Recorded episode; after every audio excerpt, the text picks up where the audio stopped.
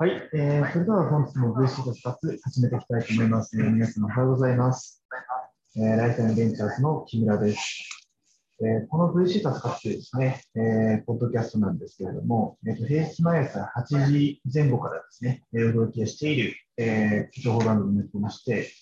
えー、内容としては、まあ、普段はシード VC、えー、ベンチャーキャピタルとして活動している、えー、私、大体ベンチャーズの木村が、日に一つ、えー、自分自身が普段リサーチをして、えー、記事のストップとかをしてるんですけど、えー、その記事の中からあの一つ気になる記事を取り上げまして、えー、その内容を皆さんにご紹介するとともに、えーまあ、それについてこうどういうところがポイントだと思うのかと、えーとですね、そういったところも添えてお話をしていくんですね。ベンチャーキャピタルが注目している記事をベンチャーキャピタルのコメント付きで聞けると、その内容の番組になっております。で、曜日ごとによってですね、あのテーマが決ま,、えー、決まっている、違ってきているんですけれども、えっと、本日、今日の曜日のテーマが、えー、アイテムベンチャーの公式の一つである、えー、ヘルスタンドエージェントテクですね。えー、そういう中で、えー、まずばり今回も、あの、そのまんまの感はあるんですけど、海外ですね、記事として、バイオワールドコミュニティ、海外のバイオヘルスケア系のメディアですね、に、えー、掲載された英語の記事なんですが、えー、トップメトテックトレンドを、えー、2021ということで、えー、2021年の、えー、メトテック医療系のテクノロジーに関する、えーまあ、振り返りというか、2000 2021年総括系の記事ですね。えー、ということで、えー、その中でも特に、えー、ブライトラーメンタルヘルステータスということで、メンタルヘルス、に関する2021年の、まあ、資金調達動向だったりとか、あそういった部分について、えー、触れた記事についてご紹介していきたいと思います。今回の記事ですね、あのフルバージョンを読もうとすると、あのえー、無料会員登録が必要で、あもしあの原文すべてご覧になりたい方はですね、えー、このトップメロテックフレンド2021年で書いていただければ、多分、やるバイオワールドとあのほぼ間違いなく出てくると思うので、えー、もう、もしそちら気になる方がいらっしゃいましたらご覧いただければと思いますけれども、えー、まあ、無料版も含めてですね、あの、振り返りをされている、まあ、序文みたいなところだけ最初に読み上げて、あとは個別の会社について書くシステムがてそして、序文だけ日本語訳版で読み上げますと、デジタルメンタルヘルス技術に関する投資家の意欲は、2022年も継続するということにされます。新興企業は競合他社の差別化という課題に直面しているでしょう。ベンチャーキャピタルのロックヘルスによると、デジタルメンタルヘルスの進行企業の資金提供は、2021年の治療ビリの中でもともと最も第3四半期末、9月末末の時点で31億ドル、大体3400億円ぐらい、3400億円ぐらいを調達したというふうに、ね、ロックヘルスのレポートは報じられています。投資家は複雑なメンタルヘルスのデータに対処する求めているため、えメンタルヘルスというところに結構対応して、いろんなトレンドが現れています。で、実際この先にですね、いろんな会社が紹介されているんですけど、数がかなり多いので、あの、ざっくりとした概要だけ、えお話をしながら全体からの、ね、総括に続ければなと思うんですけど、1社目があのサンダーマインですね、えー、オンラインを通じた臨床心理士と外部専門家とのコミュニケーション診断プログラム。オンラインカウンセル、まあ、日本語で言うのオンラインカウンセル、カウンセルみたいな感じのものと、えー、それの、えー、補完的なあの診断プログラムをするということで、今、シーツ C ラウンドぐらいの会社です。でこちらはまあどちらかというと、オンデマンドマッチング、24時間いつでもオンライン診療が受けれるみたいな感じに、カウンセリング受けれるみたいな感じのマッチング最適な質材結構というのが、この、えー、サンダーマイン、サンサンダーマイン、発音が悪い、サンダーマインですね。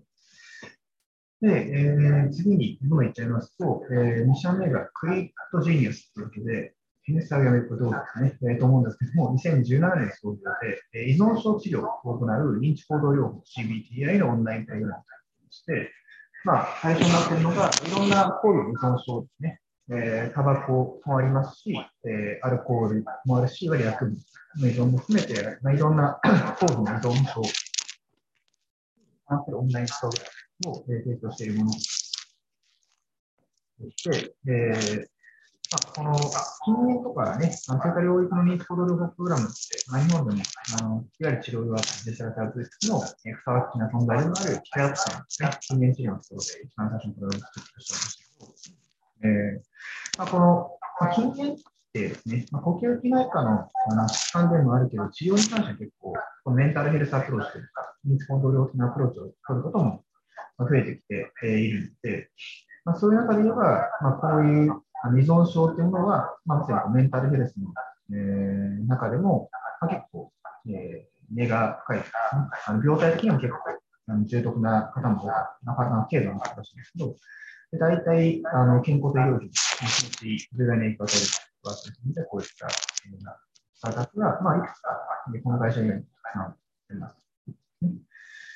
で、3社目、どんどんいっちゃいましょうということで言うと、えー、シートレインとして、えー、こちらが服薬管理プログラム、えー、ということなので、えー、鎮痛剤の弾薬、特にがんとか、えー、がん攻撃としている最中の、まあ、中毒作用に関する、えーまあ、服薬管理みたいな部分だったり、あとは弾薬を、えーまあ、鎮痛剤を使う、使わないみたいなバランスですね。まあ、そういうことをやっていっていて、まあ、この会社ちょっとファウンダーというか、プレジデントがすごい印象的として、今、えー、もう同として合併した、エボンゴヘルス、ね、アメリカの上場でされる企業の創業 CTO だった、えー、アダン・アーサー、エス・エーサー、アサー、アーサー、エーサー、エーサー、アーサー、アーサーだね、エーサー。が、あの、創業した会社に始めまして、えーまあ、すごい強力な創業者、ね、代表をもとにやってる、まだまだシリーズ A の会社、えー、なんですけど、えー、まさにこの服薬の管理みたいな感じのところ、継続についてのサポート、まあ、特に重篤な副作用だったりは出会いやすいような、合併症とか、えー、がん希少疾患とか、そういったですね、そういったところの人に対して、提供しているのが、この、えーまあ、今注目の会社が失礼な会社。で、えー、まあ、どんどんいっちゃいましょう。で、次がノクドリ、NOCD とかノクドリっていうのをちょっと、ノ OCD って言うんですけど、えー、強迫性障害 OCD の治療プロバイダーということで、えーまあ、メンタル、えー、ヘルスの、えー、メンタル疾患にとっての、えー、強迫性なんたら障害 OCD、えー、ものについて、オンライン診療だったりカウンセルだったり、まあ、そういうサービスを、えー、この疾患予防の特に作っている会社です。で、えー、個別のケースじゃ最後で、結構まあ、メンタルヘルス領域のスタートアップとしては、まあ、多分かなり有名な会社で言うと、最後にライラヘルスですね。2015年創業の認知行動療法を活用した雇用者向け、15位向けの医療給付プラットフォーム。まあ、ヘルスプランみたいな本、ほぼ近いんですね。えー、なのでまあ、このライラヘルスのサービスであれば、従業員とその扶養している家族について、メンタルヘルスの専門家とパーソナルパーソナルされたエビデンスに基づく治療とマッチングをしていくと。えー、で、全世界220万人以上のメンバーというのを、えー、直接関節問わずて置いていてですね、えー、結構こう、まあ、豪華なメンバーとして、えー、あの代表のデビッド・エバーソン、エバーソンが、バイオ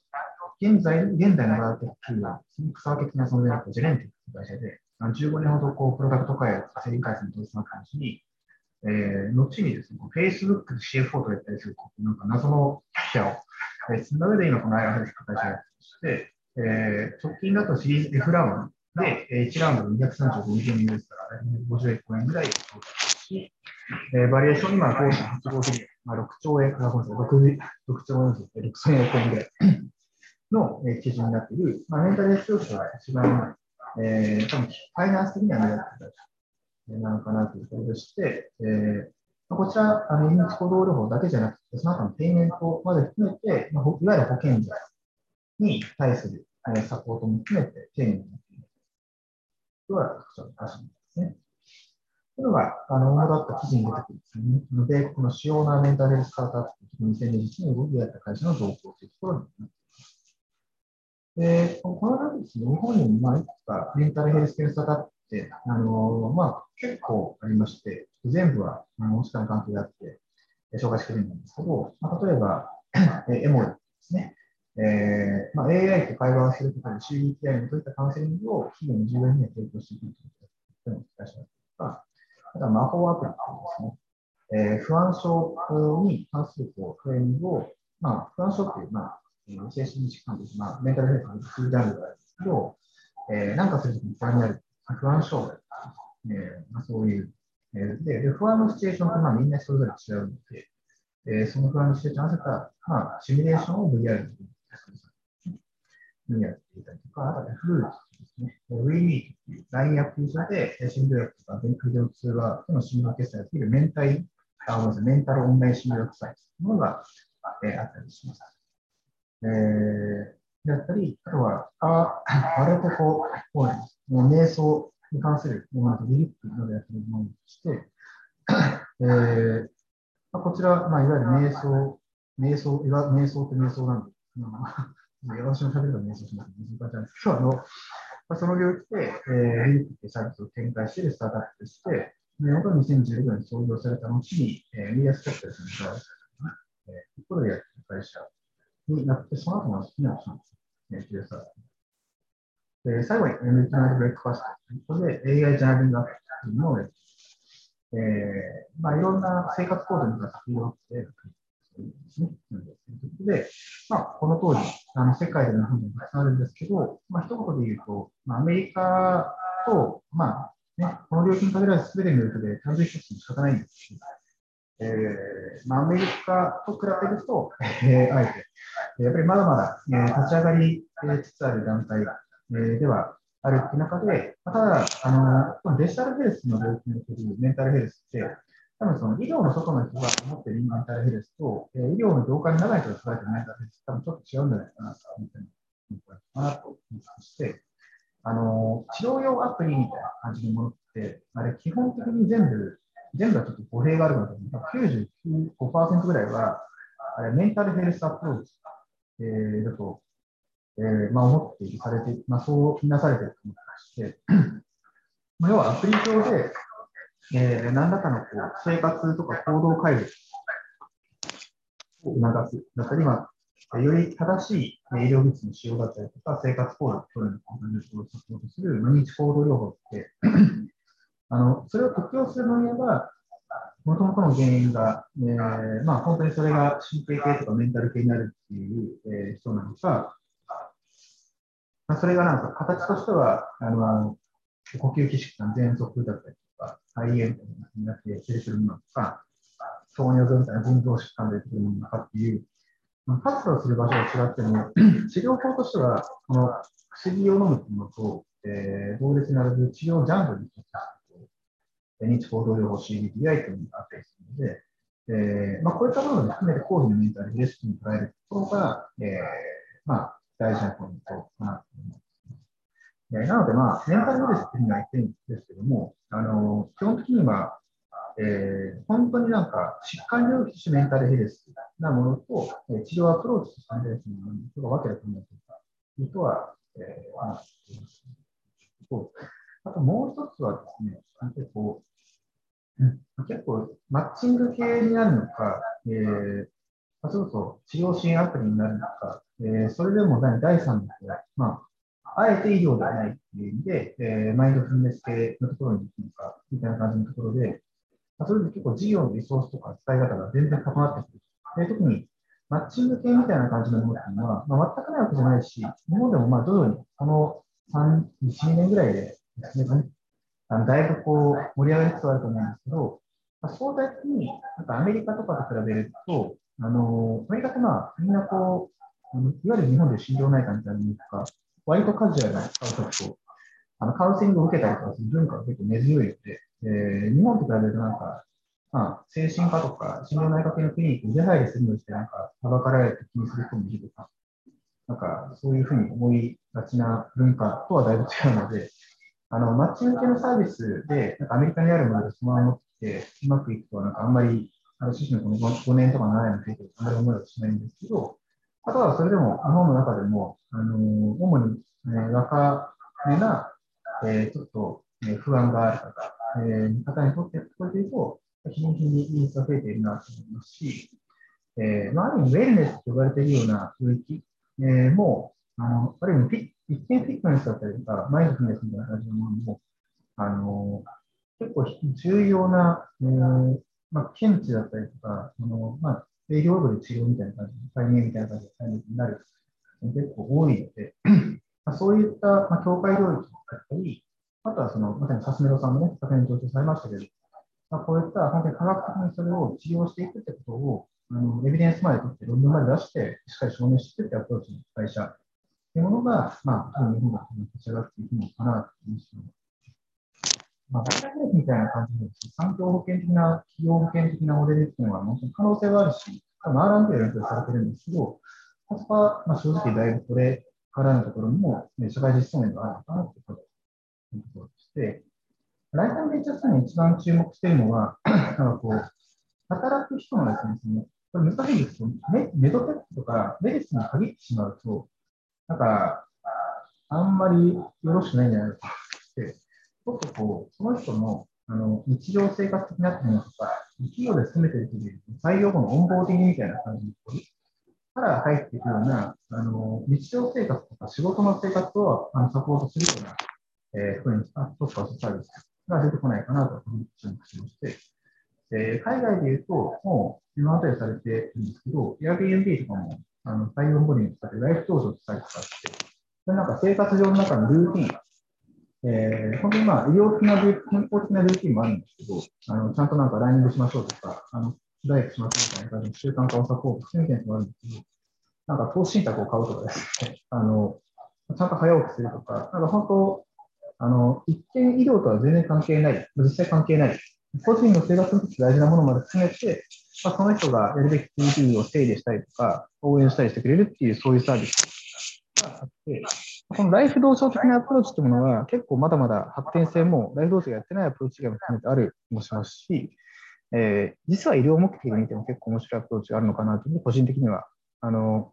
なんですかね、あえてインプット情報を医療に閉じすぎない、えー、ウェルネス経由のヘルスケアサービス、でも医療的なエビデンスまでちゃんと出せるものというのはちょっと個人的には気になっております。そうですね。えー、ということで、ちょっとすみません。あの、バタバタバタとお話しちゃいましたけども、えっと、本日一旦お時間になりましたので、このあたりで VC 復活締めさせていただきたいと思います。それでは皆さん、えー、どうもありがとうございました。えー、じゃあ本日も頑張ってまいりましょう。えー、いってらっしゃいませ。